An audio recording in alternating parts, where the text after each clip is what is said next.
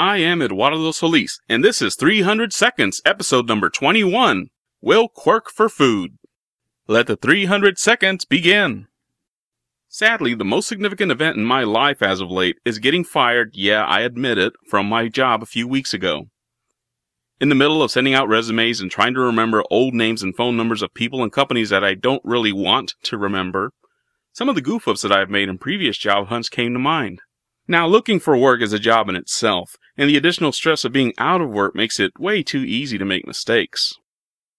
After the hammer came down and I suddenly found myself on permanent vacation, I started sending out resumes. Now, I assumed the copy that I had on my PC was perfectly fine. I mean, after all, why would anything be wrong with it? It got me my last job, right? Wrong. It wasn't until last week that I noticed a big fat typo on the resume that I had been emailing out for the last three weeks prior. Somehow, a sentence had gotten chopped in half, and the result was a job description that made no sense at all. I'm pretty sure all the copies of my resume that I sent out quickly found their way into the various recycle bins and trash cans around the Alamo City. I don't think that's the biggest job search screw up that I've ever done, though.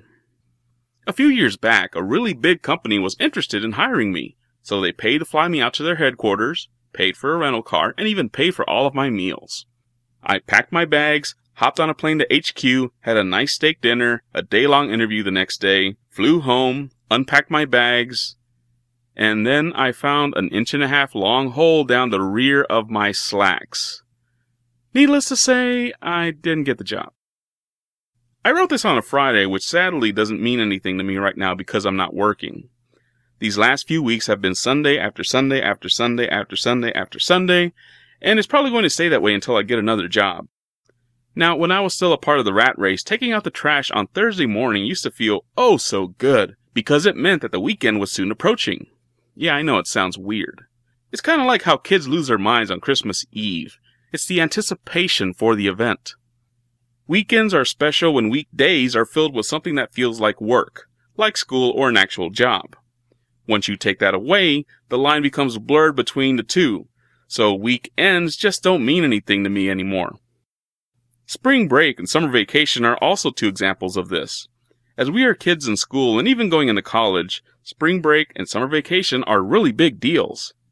But once we're not in school anymore, they become pretty unimportant unless you happen to work at a school. Also, once kids enter the picture, the cycle repeats itself and spring break and summer vacation suddenly become big deals again. Frankly, I'm looking forward to my next 9 to 5 and having a big smile on my face as I take out the trash on Thursday mornings again. This has been 300 Seconds. New episodes will be posted as soon as I'm done checking my slacks for holes. I am Eduardo Solis, and I thank you for listening.